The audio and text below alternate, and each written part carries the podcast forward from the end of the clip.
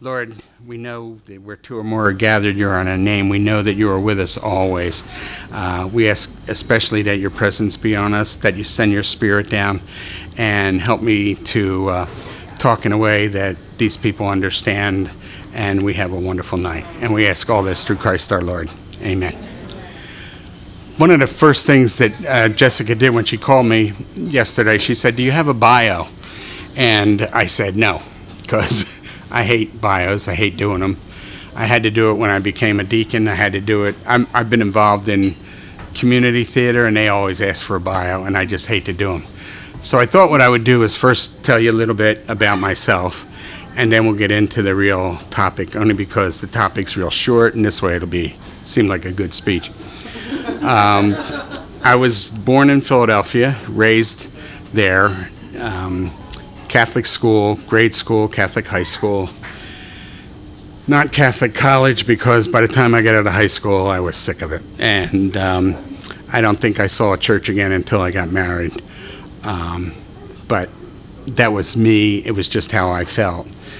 Um, luckily, um, my wife was Catholic and she said, We're going to go to church. And I said, Okay.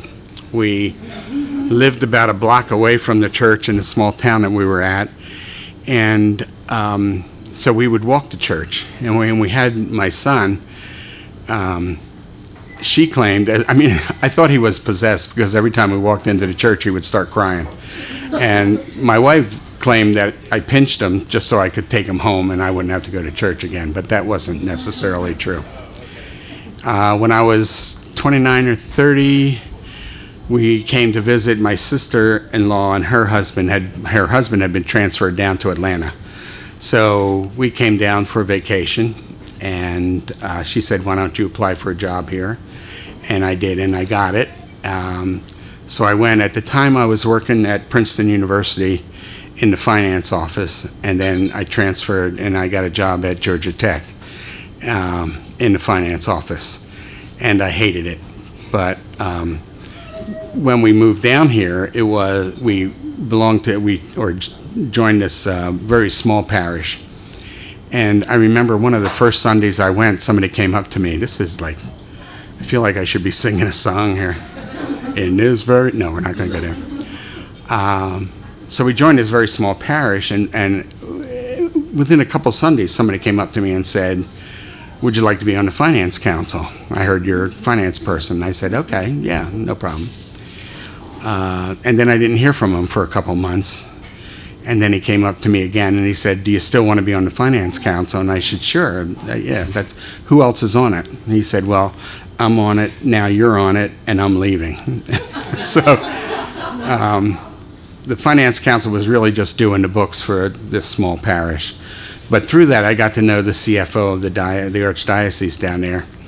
And when I determined that I was really tired of Georgia Tech I called him up and said, uh, "Do you know anybody who could use an accountant?" And he said, "Well, I could, but I need somebody who knows fund accounting, which is a kind of a specific colleges use in churches." So I said, "Well, I've been using it, you know, for seven years now." And he said, "Okay." So I went down, I interviewed, and I got the job. I worked for the uh, Archdiocese of Atlanta for about 30 years.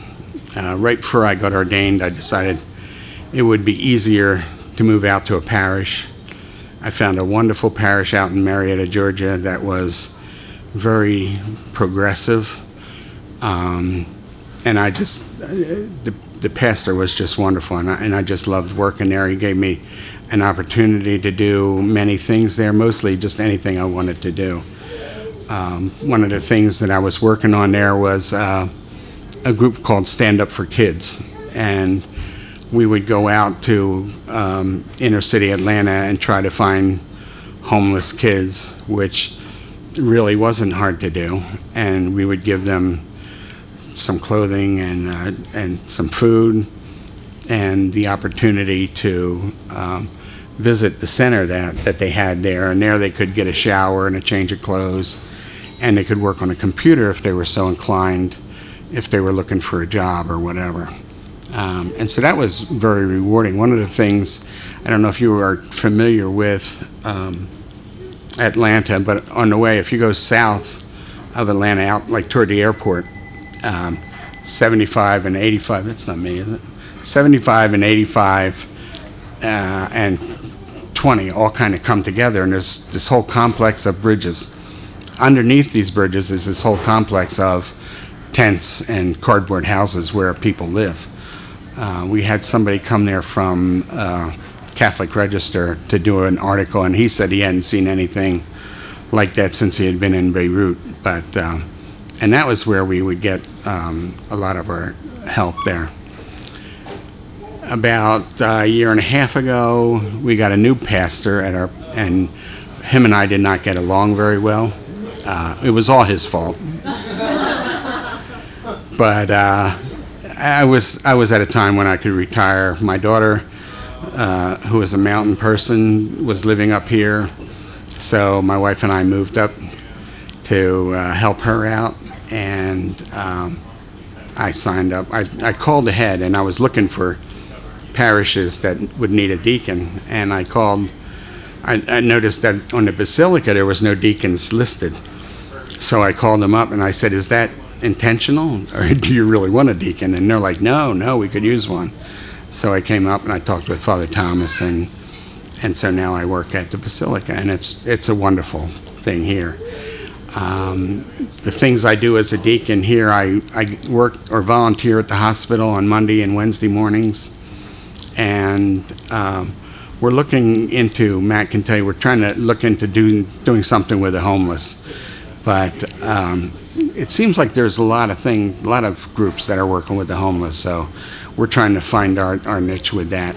Um, and I like to, you know, I assist at Mass. Um, somebody asked me if, after my wife died, they asked me if um, I was going to be a priest, and I, I don't think that's my calling. I think I like being a deacon because I think a priest gets too involved with the administrative work of the parish, and I really like getting involved with the other stuff. So, as far as grief, um, I met my wife when I was at the end of our freshman year. We were both freshmen. At the end of our freshman year of high school, we dated all through high school and college. Um, my father talked to me when I was a junior in college, so it was about a year and a half we had been dating. And he said, I don't think you should see Eileen anymore. And I said, Well, why? And he said, Well, we think you're getting too serious. And I said, Well, if we're going to be serious, it's going to be serious. There's nothing we can do about that. And he said, Okay, well, you're spending too much money. And I said, Well, I'm working. It's my money. What do you care? He said, Okay, well, your grades are bad. I said, I'm getting the best grades I'd ever had. Not that they were great, but they were the best grades I'd had. And so the one thing he didn't say was, "We're afraid you're having sex, and you're gonna, and Eileen's gonna have a baby when you're in high school." But if he knew Eileen at all, he knew that was never gonna happen. Unfortunately for me, but um, we finally we got married when I got out of college. I was uh, this was at the time of the Vietnam War. I was opposed to the war, and um, but I wound up being 1A. So I managed to get into the Army Reserves, where I served six years in the Army Reserves. Eileen and I were married, it would have been 45 years, back last May uh, in 2015. Eileen got very sick, and we thought it was the flu. And then all of a sudden her foot started hurting. So we took her to the doctor, and the doctor thought it was the flu and maybe gout and he did some blood tests. That was on a Thursday. We went back on Tuesday. He said, um, I'm still not sure. I'd like to do either an MRI or a CAT scan. I'm not sure. The, when you're on Social Security, um, they kind of determine which comes first. So I'm not sure which it was, but he was going to schedule one of those on Tuesday. Um, and he gave Eileen a, a whole big bottle of, I mean, 60 bottles of Hydra something, um, some kind of pain pill or hydrocodone or something. Um, and so for the rest of that week, she was pretty much out of it. On uh, Friday, I said, let's not take any pills until I can see that you're aware of what's going on. And it worked. I mean, Friday she sat up, she ate lunch, we talked, she was, everything was fine. She took a pill, and by three o'clock, she was so out of it, I was scared to death. So I did call 911. We had talked to the doctor about going to the hospital, and he said they wouldn't take you for what you have. So, um, but on, by Friday afternoon, I called 911. They came over, um, put her in the ambulance, and said that she had a 102 fever. By the time they got to the hospital, it was 103. Um, they did some tests and found out that what she had was MRSA, a blood infection called MRSA, which is really bad. They started treating her for that, um, but they also were testing different areas where she had pain. And one of the places that they tested was her heart, and they found out that she had a growth on her valve, um, and that they had to do open heart surgery. So we said okay to that. Um, the open heart surgery worked out better than what we thought. They said it would be about a four operation, a four-hour operation. Turned out to be about two hours. They didn't have to replace the valve. They managed to take the bacteria off it, and it was only damaged, so they managed to repair it, and she was doing fine. Except that um, she was bleeding. Well, Eileen had always had this condition called HHT, which caused her to have nosebleeds all the time. Uh, So they blamed it on the HHT. They did an endoscopy and found out there were a few places where she was bleeding in her stomach. They managed to repair that, but she was still bleeding. They did another endoscopy, and this time she had inhaled some blood into her lungs, and so she uh, actually died for about five minutes, but they managed to bring her back. They wanted to do, they asked about having a, a, a clot, no. Some test. Anyway, she had just had it and everything was clear. They said, well, we want to go up to her upper GI and check that out. And they found it was bleeding so bad they couldn't even heal it. They just had to back out. They said, what we want to do is um, cut out a section of her upper GI give her a colostomy bag, and then in two months we'll repair that, you know, bring it back. And I said, what, what is the guarantee with HHT that you won't bleed somewhere else? And they said, as we know with HHT, there's no guarantees. So I went in and I talked to Eileen, and she said, and this was, I mean, this was really beautiful. And she said, I don't want to go home in pieces. And I knew she didn't mean back to the house. She knew she was going to die then, and she just wanted to, to be left alone and to die. We brought her back to the house, and Eileen has had seven has seven siblings, and of the seven, six were at the house with their spouses and and children, and it was just unbelievable the amount of people that were there. When they wheeled her into the room, there was this big cheer. Uh, and then they got her settled. Now, I thought she was going to die any minute. I mean, that was just, they told me at the hospital she could go anytime. Well, the noise level, when you imagine all these people in the room, just kept getting higher and higher. And I finally said, I don't mean to be grouchy, but um, I haven't slept well, I haven't eaten well, and I'm, I'm just, but if we could take the party part out to the living room. And Eileen turned to me and she said, Don't yell at my friends. So this is the kind of person that Eileen was. Um, she was on hospice while she was at home. They told me, um, they asked me if I wanted music ministry, which I had no idea what music ministry was. I thought it was somebody would bring in a boom box and they'd pay some kind of elevator music just to keep her quiet. Uh, and actually, on Thursday, a girl, little, cute little girl, shows up with a guitar and uh, a music book and sits down and starts singing songs to her, taking requests. And Eileen knew what it, and she would clap and sing along as much as she was able to sing along. Mm. I do this when I preach too. My mouth gets really dry. Um, and that Friday, which was um, July 5th, she passed away.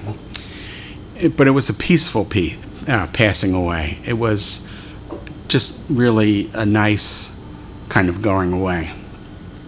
But didn't change the fact that I was now alone, and we had had what I thought was an agreement that I would die first, and she violated that agreement. So, uh, but it, it really was a peaceful kind of death. We had talked about it a few months before, even before she was getting sick. But, you know, I think people know when they're going to die. I, I don't know how they know it or if they are even aware that they know it.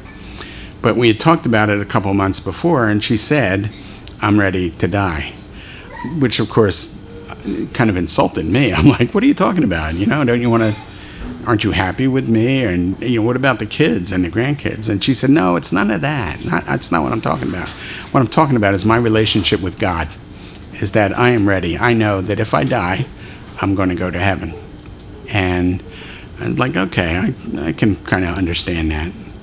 And so, um, again, this kind of made the death a little easier on me. Um, since her passing away, I noticed uh, when I'd walk into my room, um, there'd be a penny on the floor.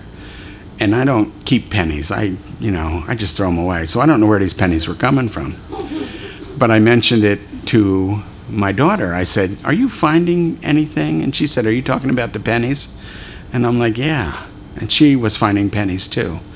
So we knew, we know that Eileen is still with us. Um, we still find pennies. Um, we were putting up the Christmas tree, and uh, Eileen hated putting up Christmas trees. I don't know why, but we managed to get one up, and we both we both finally sat down after it was all decorated, and we looked down, and there was a penny on the floor.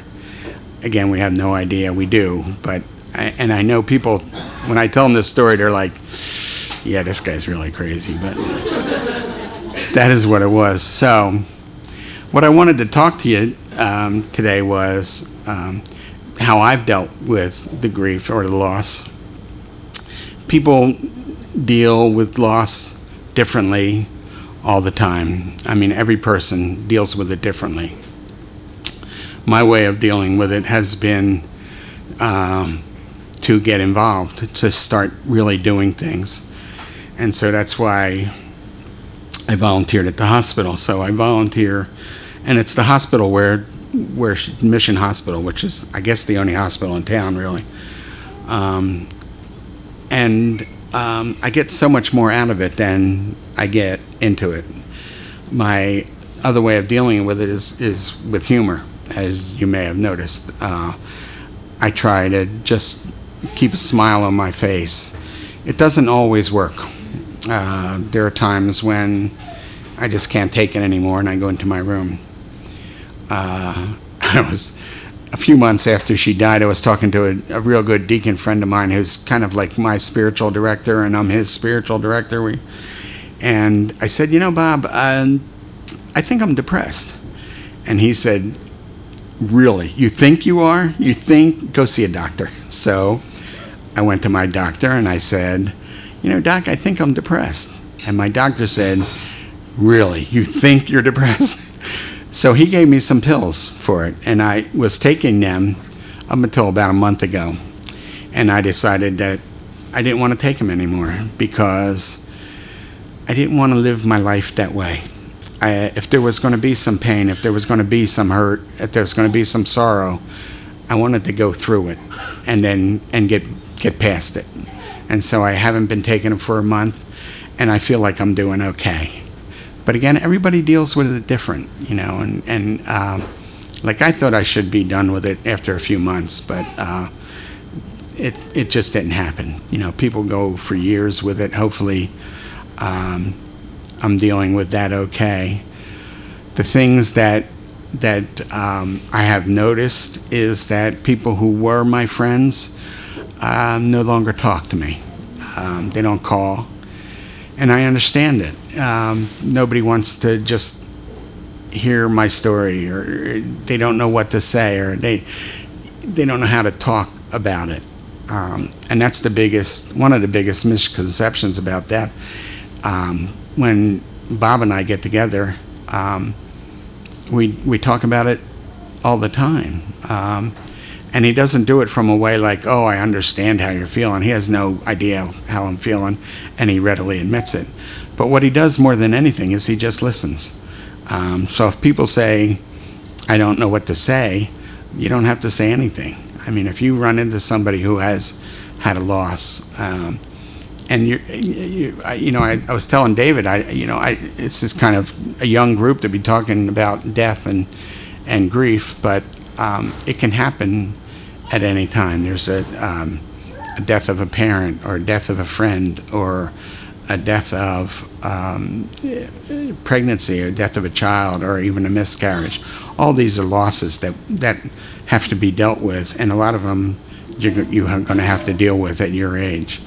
Um, and so, I just want to say, hang on to it. Um, with my hospital work, I also I do triage for um, the basilica. In other words, if there's an emergency, all the hospital and the um, nursing homes and all the homes around, they know, they, they call me and they say, you know, I need a priest. We have an emergency. Um, we haven't, we had a kind of a slow week, but today we actually had about five or six people. And um, Father was telling me that two of them that were called in for last rites, one was 33 and the other was 35. So, I mean, deaths do happen at a, at a young age. I don't exactly know what caused the death is. I don't ask uh, on that. Um, a lot of times they won't tell me because of the HIPAA rules. That's fine. It doesn't matter what they're dying of as long as they get the sacrament. Um, when I'm dealing with the hospital, a lot of times I deal with it with humor.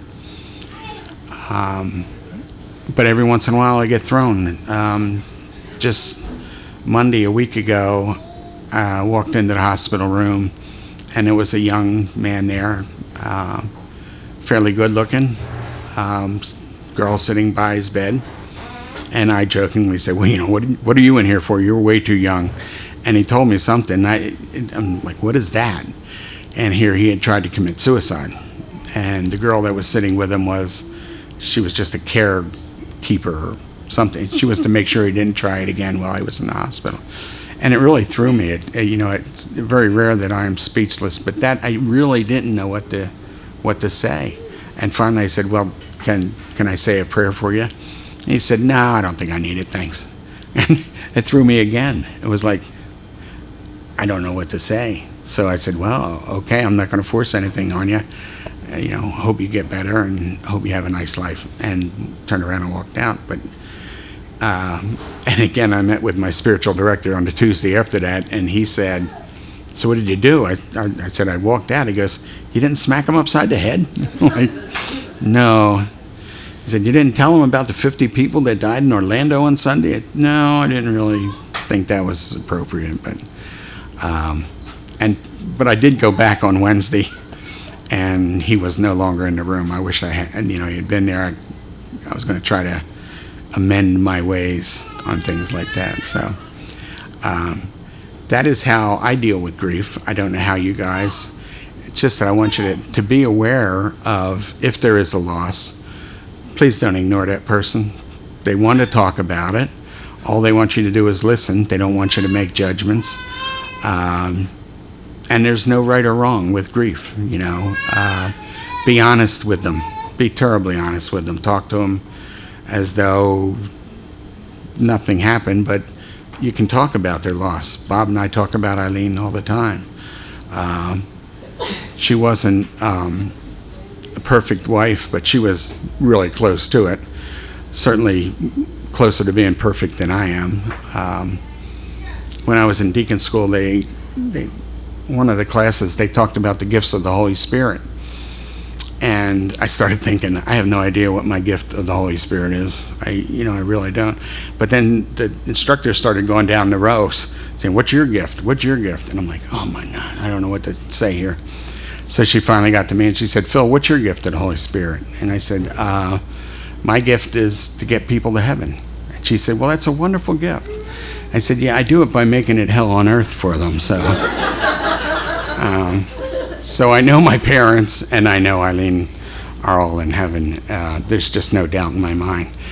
And if I if I'm going to grieve so much about it, then I'm kind of denying. I don't know how people go through grief without a belief in God, without knowing that they are somewhere where they are safe. I don't know how they do it. It's one of the only things that that really keeps me going. Um, a lot of people will come up to me and say, you know, my husband or my wife or my son is dying. Would you pray for them?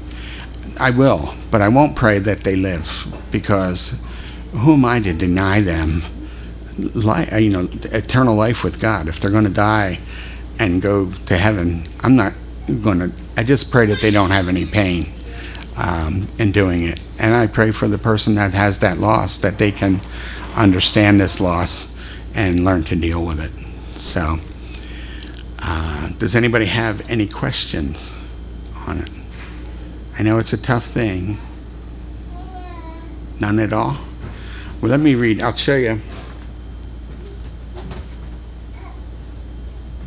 This is uh, this is a book that somebody gave me that that really has helped me. It was I was teaching a class at the Basilica, and this couple found out that my wife had died, and they said, "Oh, we want to give you this book. We understand what you're going through."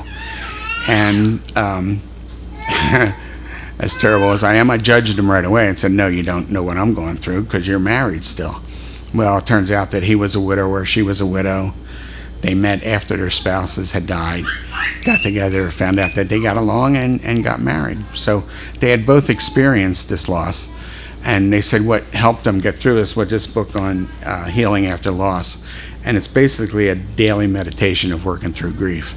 And it is, yeah, you know, there are times, like I said, when I go into my room, I just pick up this book and I understand what's going on. But this was one of my favorite readings, and if I could, I'll just read this to you. It starts out with a quote from Dietrich Bonhoeffer. He says, We must be ready to allow ourselves to be interrupted by God. To me, that was really, that really said a lot, because I felt like my life has always been interrupted by God. I, I always kind of, it makes me think of the story of, I, I think it was Isaiah who was wrestling with God on the mountain, and it got to be dawn, and God cheated and punched him on the hip and disappeared. And I thought, God's punched me in the hip so many times. I mean, coming from Philadelphia, if you had told me when I was in high school that I would marry Eileen, live with her for 45 years, and then she would die, and I'd wind up in Asheville, uh, North Carolina, I would I don't think I ever heard of Asheville. But um, I mean, he punched me in the hip when we moved me down to Atlanta. He punched me in the hip when he decided I should be a deacon. He Punched me in the hip when he moved me out to the parish, and he punched me in the hip again when he moved me to Asheville. I just feel like he, you know, and it's nothing I recognized then, but when you look back on your life, you can you can see this. So he says, one Dietrich Bonhoeffer says, we must be ready to allow ourselves to be interrupted by God. Who is ready? We have our plans, things we're looking forward to, life going on at its sometimes unpleasant but nevertheless predictable pace. And then something happens, like an accident or a death or an illness. It changes everything, forces us to reappraise our priorities and often reset our lives. People who have come close to disaster and been able to wheel free have shown a renewed appreciation for the simple pleasures of life, for the gift of each day, and a resolve not to put off pleasures or acts of kindness until another day, because another day may not come.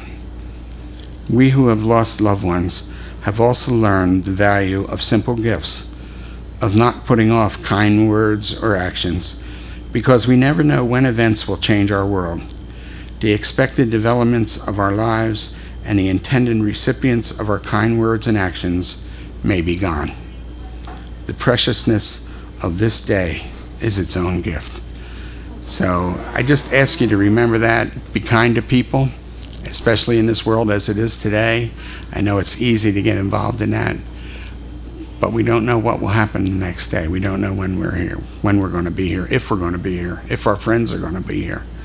Um, one of the things I tell people when they're getting married, um, there's a sign in the sacristy, at the basilica that says, and it's for the priest. It says uh, for the priest to say each mass as it's your first mass, your last mass, your only mass.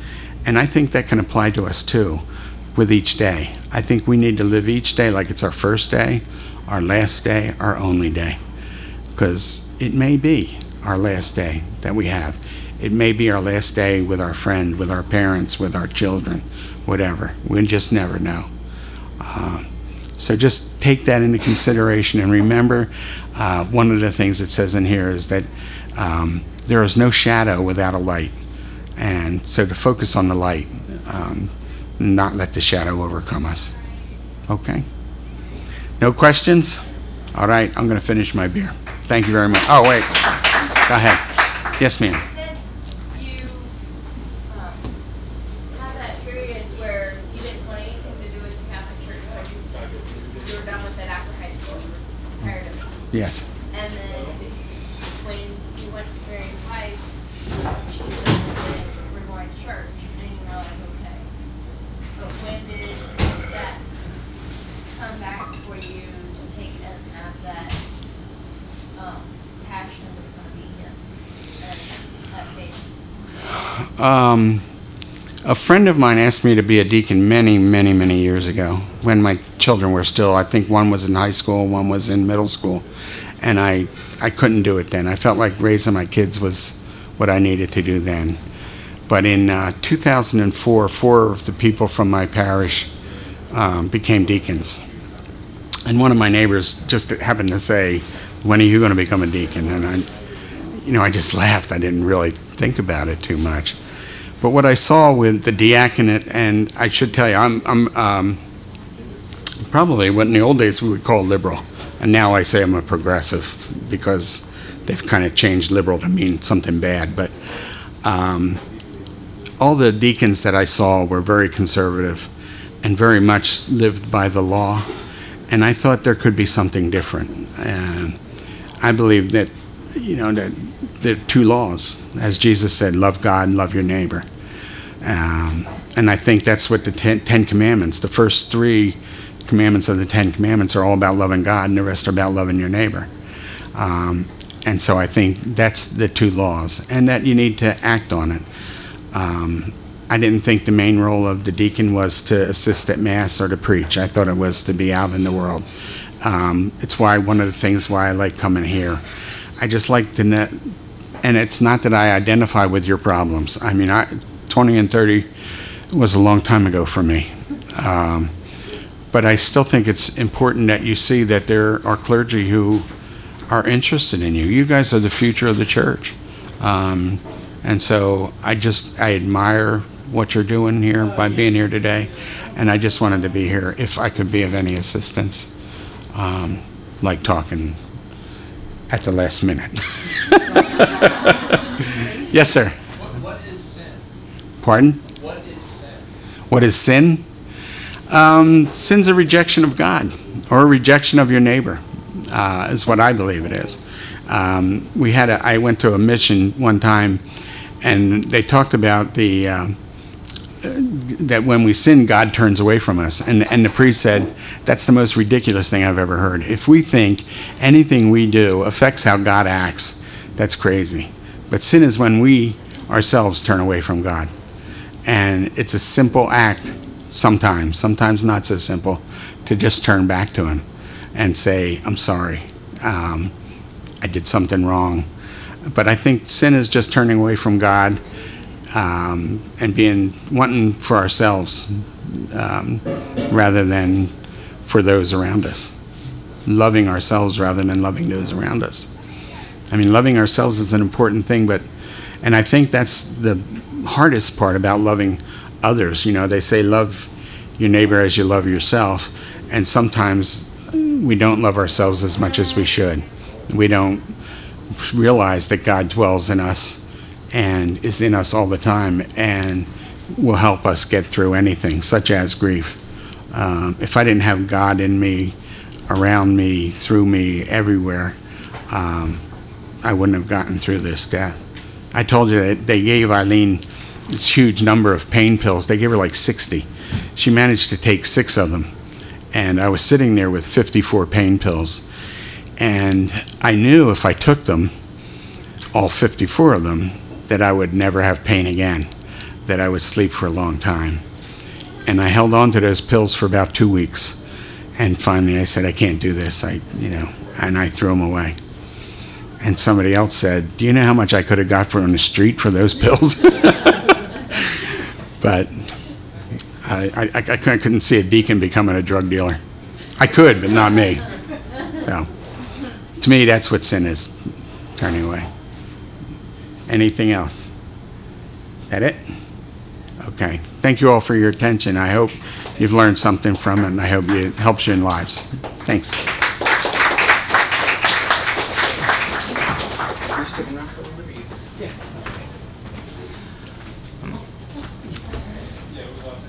Thank you, Deacon Phil. Um, so this time we, we generally have some table discussion, and I have a, a couple questions that you know might kind of uh, inspire some ideas for conversation. Um, the first is that Deacon Phil said that we often hit this block that we don't know what to say to someone who is grieving, um, and if you know you feel comfortable at the table i mean obviously this is going to be a tough issue in general so if you feel comfortable at the table talking about those times when you've encountered someone who's grieving and you either like got over that to actually comfort them to either to be a listener to try to say something and how did that go? Or if there's been that block like why is that block there? And how do you think that you can overcome it? Um, so that's the first possible discussion question. When you encounter someone who's grieving like what happens in your heart? Um, and if there's a block how do you come over it? The second question and you don't have to do all these. These are just like you know possibilities. The second one is he mentioned that um, you know throughout his life he's had times where he felt like god punched him in the thigh um, just like he punched jacob in the thigh. Uh, cs lewis when he was describing the grief of the death of his wife said it was like he felt like god had shut the door in his face. Um, that he felt like so many times when he was joyful, he knew God's presence, and then when he needed God the most, he felt like he was absent. Um, so, have there been times in your own life where you have felt like God has either sucker punched you or he's shut the door in your face? Uh, and again, if you feel comfortable about talking about this, like, how did you get through that? Those times of um, those times of grief, or those times of suffering, or or that sense that God may have been um, either spiteful or absent. Uh, and then the last one is that, um, as he mentioned, we're young adults, um, and uh, you know, he's he did say to me, you know, like, well, I don't know how much you know grief is going to relate, and I said, look, our parents are getting old. Um, I think part of being an adult is realizing not only our own mortality, but the mortality of the people that we always thought were going to be there forever. And if you haven't dealt with it already, like, how are you preparing? um, or how do you think you can prepare? Or if you're facing, um, I mean, it's scary. There are times when I actually think about I have a brand new son, three months old. You think at this point I would see nothing but life ahead of me, but there's times when I have absolute terror of the fact that he might die. Um, you know, suddenly we're faced with the fragility of life in ways that we've never faced before. Um, and in terms of that, like, what are you doing? Um, you know, how are you preparing? Or if you haven't thought about it before, like, is this an opportunity to explore that with people at the table? Um, so those are my three possible topics, or just you know talk about anything that grabbed your attention tonight. So um, encountering other people who are grieving, um, dealing with it when you felt like God has been absent from your grieving or your suffering, and how are you preparing for those fragile moments of life that may be coming up uh, as you know people coming into maturity, people who are, are facing mortality in our own lives. So uh, yeah, go to. Thank you.